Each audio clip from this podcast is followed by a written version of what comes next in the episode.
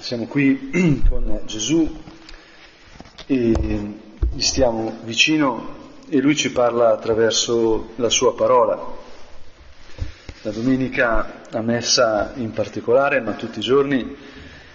Poi anche, potremmo dire, in ogni momento possiamo prendere il Vangelo, possiamo aprirlo, possiamo cercare quello che tu, Signore, hai da dirci, hai da dirci. E, e anche se conosciamo già quello che c'è scritto nel Vangelo, anche se abbiamo già sentito tante volte quelle letture, anche se magari sono testi che ci fanno un po' di resistenza, il fatto stesso di ascoltare la tua parola, Signore, è, è potente, c'è dentro qualche cosa, c'è dentro un messaggio veramente per noi. Non tutte le cose le, le capiamo subito, le cose più profonde non si capiscono subito, solo le cose banali si capiscono subito. Quando una persona ti ama, ci metti tanto a capirlo, per essere sicura, per intuirlo, gli piaccio soltanto, oppure veramente mi ama. In un certo senso per dire che si ama una persona ci vuole tutta la vita. Quanto più una realtà è profonda, tanto più richiede tempo, in un certo senso. Quando ero alle elementari eh, è un fatto, non so se si fa ancora, ma per me era una delle cose più, forse una delle poche cose che ricordo delle elementari, è il batuffolo di cotone inumidito d'acqua con dentro il fagiolo, che lo lasci di notte, la mattina, lo lasci un giorno, torni a scuola il giorno dopo ed è spuntato. La gioia della vita, Ecco, appunto una piantina così spunta subito. Invece per avere un albero, gli alberi qui dell'ambasciata britannica, ci vogliono, ci vogliono anni. E Signore, appunto, noi vogliamo accogliere la tua parola dentro di noi, che è come un seme che dà frutto sempre. E anche se, non, se qualcosa ci turba, per esempio domenica scorsa c'è il Vangelo, eh, il capitolo ventiduesimo di Matteo, no, del, del, pranzo di nozze, c'è quello che non ha l'abito nuziale, e ci sono dei, dei passi difficili. Ma essenzialmente Gesù ci sta portando sempre verso suo Padre, verso l'incontro con colui che è sorgente di vita, sorgente di bene, sorgente d'amore senza limite, colui che ci ama non perché siamo belli, buoni e bravi, non ci ama perché facciamo le cose giuste, colui che sa solo amarci. Quanto abbiamo bisogno di un sì alla nostra esistenza, alla nostra identità incondizionata. Io ti voglio bene e basta, non ti voglio bene se, se fai così, se non fai così. E allora ecco che la predicazione di Gesù suscita reazioni, anche perché un po' i farisei, che erano anche brave persone, sostanzialmente facevano passare un'immagine di Dio che ti ama, ti salva se fai le cose, se ti comporti bene, se sei rigoroso. Se fai tutto, allora Dio viene. Dio viene se sei pulito. Dio viene se hai messo in ordine la stanza. Dio viene se prende i bei, bei voti, se vivi bene moralmente, allora Dio viene, no? Gesù è Dio che viene anche se siamo un disastro. Viene nella vita di, di Saulo che lo stava perseguitando. Viene nella vita di Pietro che è un pescatore e che si vede che era decoccio, si dice a Roma, cocciutissimo, no? alla fine non aveva capito. Viene nella vita di Giuda, che tradisce Gesù. Dio viene in modo incondizionato e sempre viene nella mia vita, sempre torna. E quindi ecco che inizia una, un contrasto da parte dei farisei, perché non, non gli piace quello che, dico, quello che dice Gesù. Tengono, tengono consiglio per vedere come coglierlo in fallo nei suoi discorsi, cioè vogliono trovare qualche cosa per accusare Gesù, per far vedere che non è così buono, o per far vedere che è contro la legge, peggio ancora. E trovano una, una via, fanno un tentativo che io personalmente, appunto come Brianzolo Longobardo, a, a, diciamo, mi sembra molto interessante, perché vanno nella linea delle tasse, le tasse. Mandarono dunque da lui i propri discepoli, i discepoli dei farisei, insieme agli uomini di Erode, per dirgli maestro, maestro, lo chiamano maestro. Sappiamo che sei veritiero, che dici sempre la verità e insegni la via di Dio secondo verità.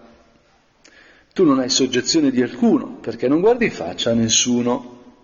Allora qui diciamo, uno deve già mettersi in allarme, eh, sempre quando ti fanno i complimenti è sempre prudente dire vediamo cosa vuole questa persona. No? Si dicono che sei bellissima, intelligentissima, buonissima, cioè se non te lo dice la tua mamma, una persona che ti ama, ciao. Io metto sempre mano al portafoglio appena cerco di capire dov'è, no? Perché mi stanno distraendo no? con una cosa troppo bella.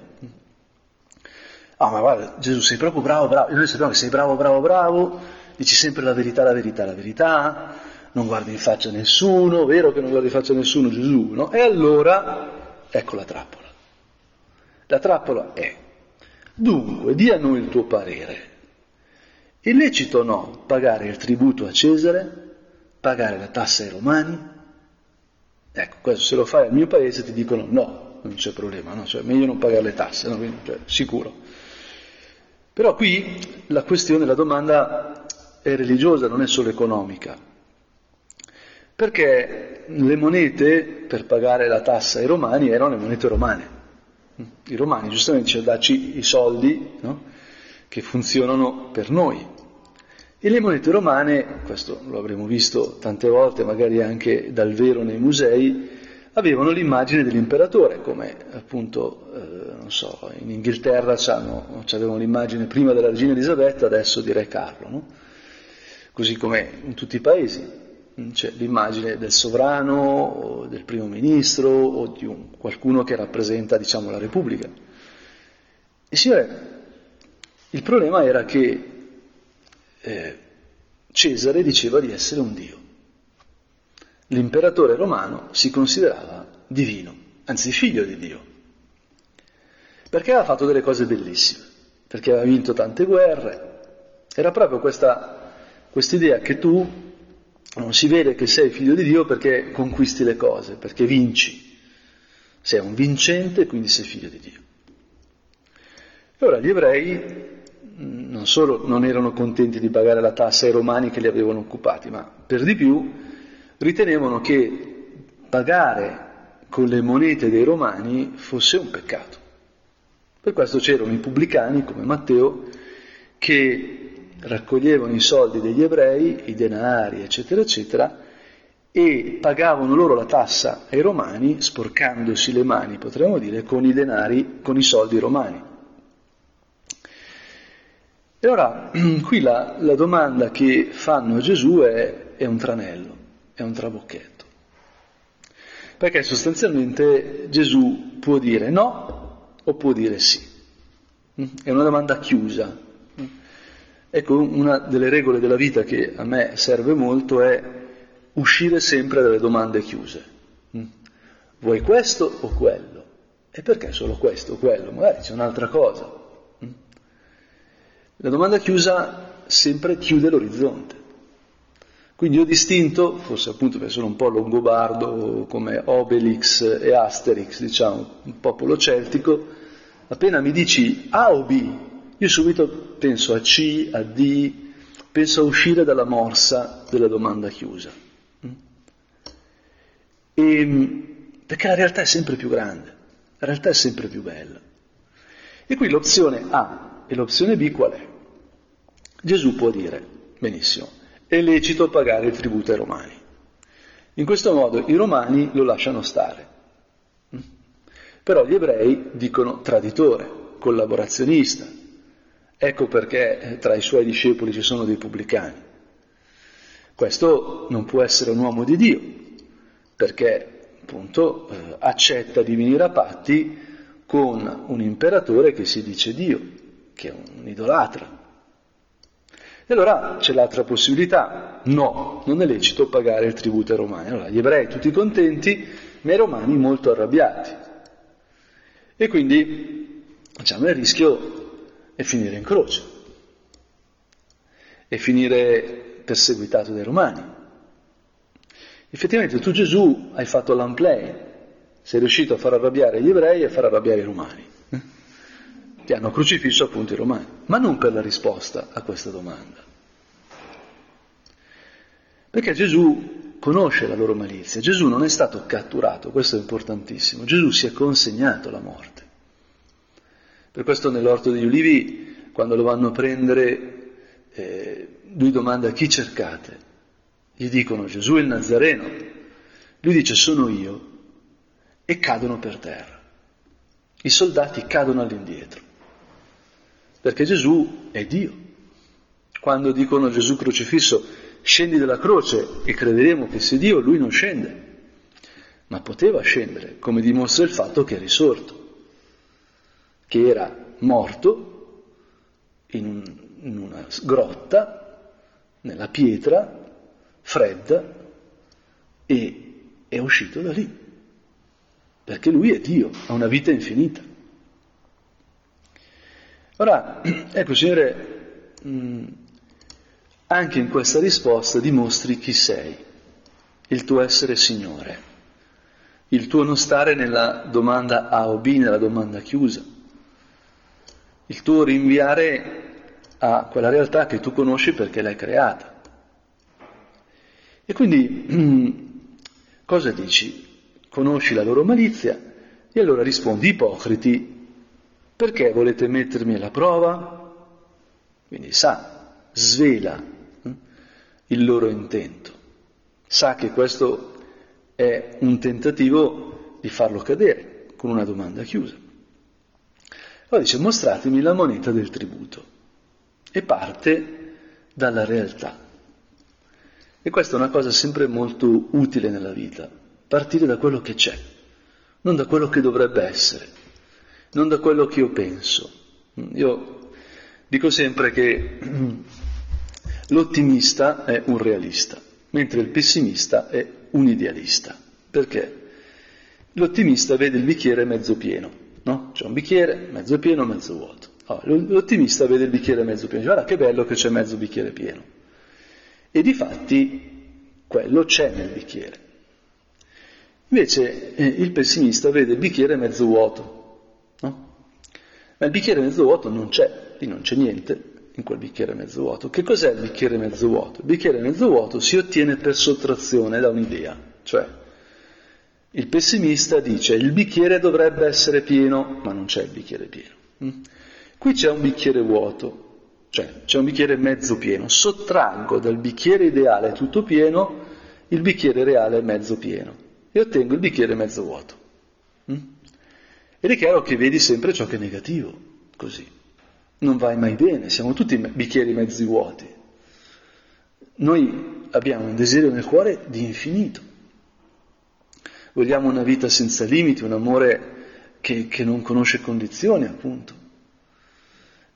Non, non smettiamo mai, eh, non possiamo dire ho visto troppa bellezza, adesso sono stanco di bellezza, mm. sono stanco di stare con la persona che amo. Sono stanco di essere amato. No, non esiste. Un bambino si stanca di giocare solo per il limite fisico, che, che si addormenta, che sviene, no? eh, sviene stanco, ma il bambino giocherebbe sempre, riderebbe sempre. E ora ecco, Signore, che mh, mm, Gesù parte dalla realtà, da quella moneta romana e gliela mostrano, gli presentano un denaro ed egli domanda questa immagine e l'iscrizione di chi sono? Anche qui andare a guardare cosa c'è, cosa c'è su, che cosa è rappresentato, come uscire dalle domande chiuse, come uscire quando ti senti nell'angolo. Quante volte nella vita ci succede? Quando formuliamo delle ipotesi tragiche, se non succede questo è finita. Questa è una domanda chiusa. È un pensiero pessimista, non realista. Nella realtà in ciascuno di noi ci sono sempre risorse, c'è sempre un altro modo, c'è sempre un'altra strada. Però bisogna guardare quello che c'è. Di chi sono queste immagini, queste iscrizioni? Gli, domandano, gli rispondono di Cesare. È, è l'immagine di Cesare. L'iscrizione è Cesare imperatore, Tiberio in quel momento, forse più tardi, mettiamo tra parentesi riferimento storico, però è l'imperatore. E allora Gesù dice questa frase famosissima, che ben conosciamo. Rendete dunque a Cesare quello che è di Cesare e a Dio quello che è di Dio. E a queste parole rimasero meravigliati, lo lasciarono e se ne andarono. Gesù è uscito dalla domanda chiusa dicendo benissimo, se su questo denaro c'è l'immagine di Cesare, datelo a Cesare. E in un certo senso eh, è scappato dalla trappola, ha evaso l'imboscata. Però quello che a me commuove appunto è l'ultima parte. E date a Dio quello che è di Dio. La moneta a Cesare. E sulla moneta c'è l'immagine dell'imperatore. E dov'è l'immagine di Dio? Che cos'è che dobbiamo dare a Dio perché ha l'immagine di Dio? E questo ce lo dice la Genesi proprio all'inizio, quando appunto vediamo che in principio Dio, Dio crea il cielo e la terra e, e va avanti. E poi Dio disse sia la luce, ci furono la luce e le tenebre. E quindi fu sera e fu mattina, primo giorno, perché ha creato la luce. E poi ecco che separa le acque di sopra dalle acque di sotto, poi separa eh, l'asciutto, la terraferma dal mare, e così, e così via, fino a creare il giorno e la notte, mm, con le stelle di notte e il sole la luna, tutte coppie, tutte relazioni. E a un certo punto, ecco che il sesto giorno dice, cambiando il modo di dire, fino adesso ho detto sia la luce, sia eh, la terraferma, eccetera, eccetera, adesso dice facciamo l'uomo a nostra immagine, secondo la nostra somiglianza.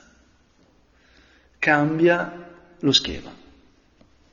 È uno schema ritmico, appunto ci sono i sei giorni, ma quando arriva l'uomo c'è un salto qualitativo, c'è un modo diverso di crearlo. L'uomo è creato in prima persona plurale, perché non è fatto per essere solo, perché l'uomo è immagine di questo Dio che è padre, figlio e amore. Ma Signore, chi è l'immagine da restituire a Dio. E siamo noi.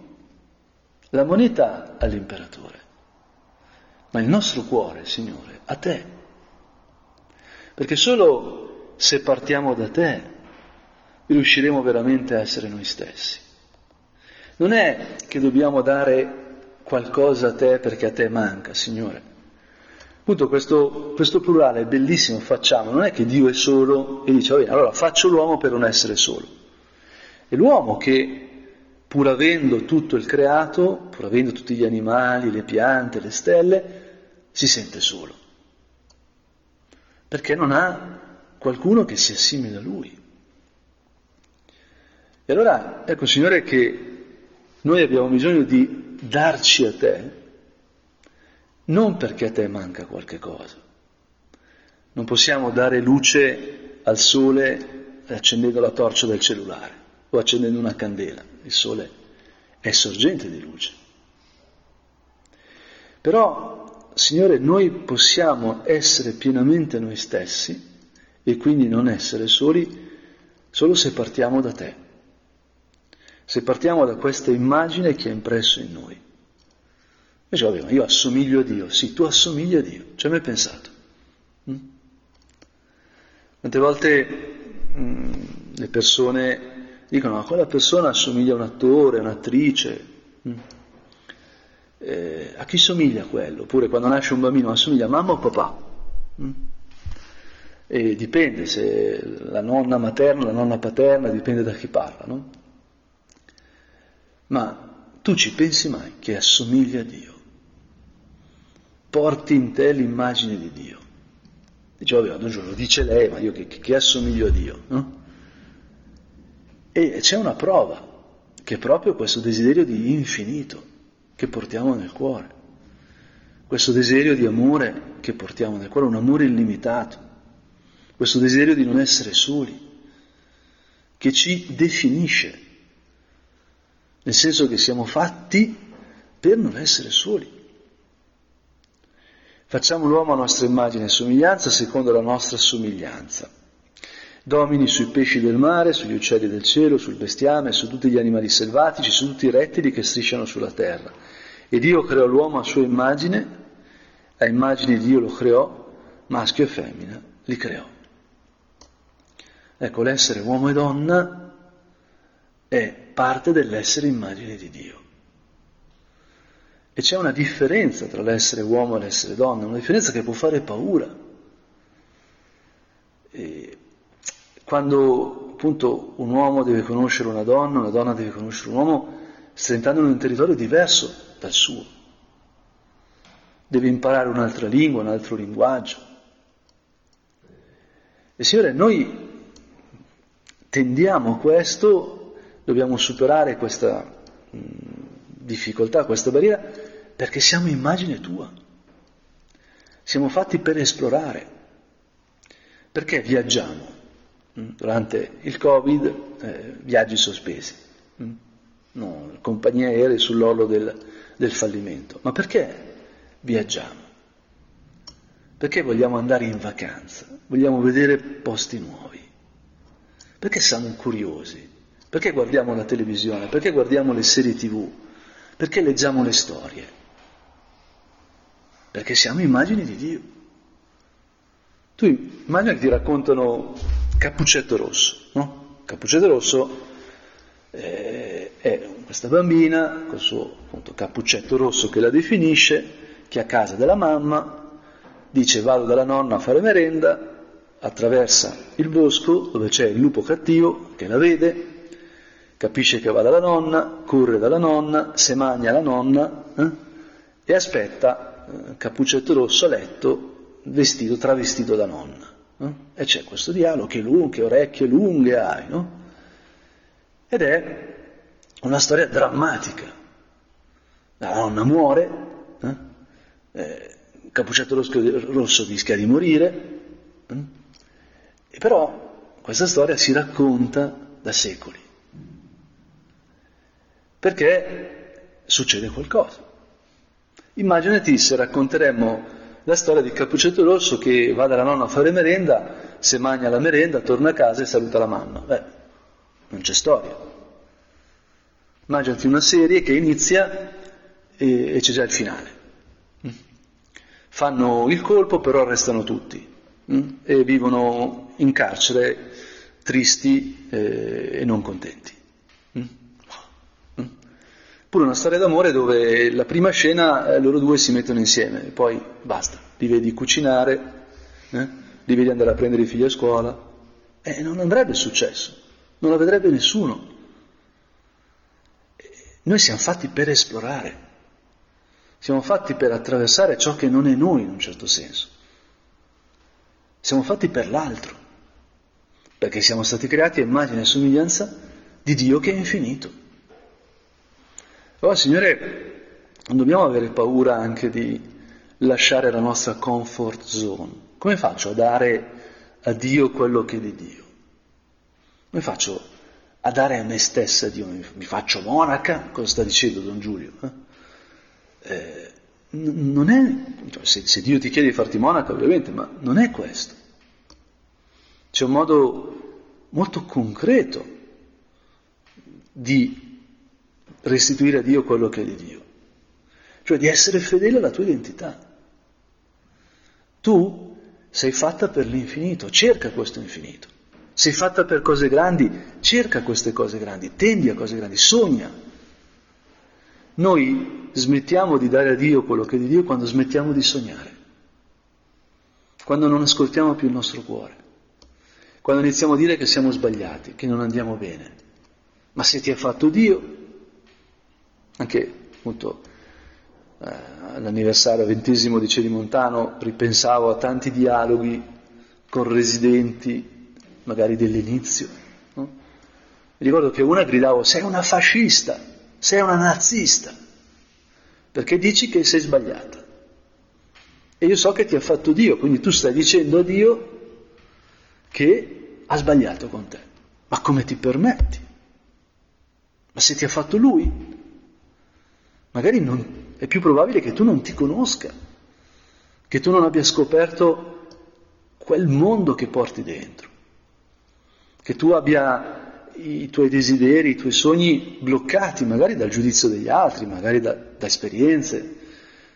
Non, non è che dico è colpa tua, però dico attenzione perché il modo più bello di restituire a Dio ciò che è di Dio è cercare di essere noi stessi ascoltandoci, ascoltando quel sogno d'amore che abbiamo nel cuore quel desiderio di cose grandi che abbiamo nel cuore, quel desiderio di esplorare che abbiamo nel cuore. Non credere mai quando qualcuno ti dice che non vai bene, si sta mettendo di fronte a Dio. Non credere mai alle domande chiuse. Tu puoi essere o così o così, ma questo, questa non è la logica di Dio che ha creato il mondo. Dio ti ha creato e ti ha detto vai. Quello che dice all'uomo e alla donna che ha creati è siate fecondi e moltiplicatevi riempite la terra, soggiogatela, dominate sui pesci del mare, del cielo, degli uccelli del cielo, su ogni essere vivente, che... andate, vivete, amate, create.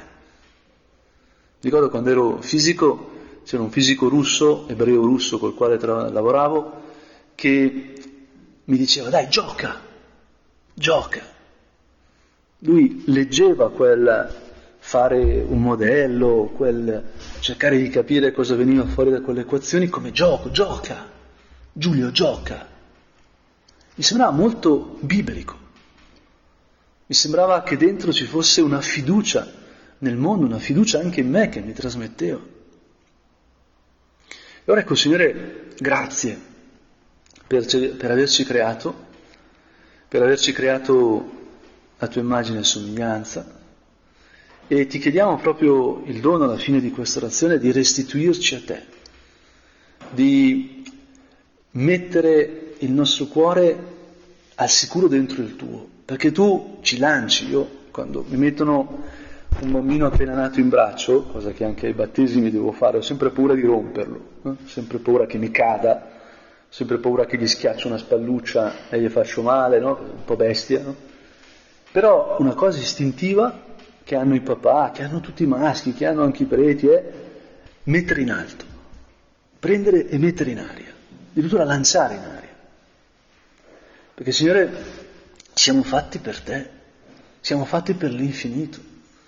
Le persone che ti amano sono le persone che ti lanciano, che ti aiutano a sognare, che ti aiutano a uscire da tutti i limiti mentali, tutte le paure, uscire appunto dalla comfort zone, ma non perché devi avere prestazioni, no, per essere te stessa. Studiavo, preparando una cosa, ho scoperto che libertà deriva da libere, che vuol dire gustare. Sei libera quando gusti, quando gusti la vita, quando gusti te stessa, ma abbiamo bisogno degli altri per gustare noi stessi. E il cammino più sicuro per fare questo è guardare Maria. Maria è Signora del cielo e della terra. Tutti gli angeli le obbediscono. Lei è madre di Dio, cioè Dio obbedisce a Maria. Dio è il creatore del cielo, l'onnipotente obbedisce a una giovane donna. E dov'è la grandezza di Maria? Nell'aver creduto nella bontà di Dio e nell'essersi restituita tutta a Dio. Sia, venga di me secondo la tua parola. Chiediamo che si faccia vita anche nostra, questa frase che diventi veramente il sostegno della nostra esistenza, della nostra identità.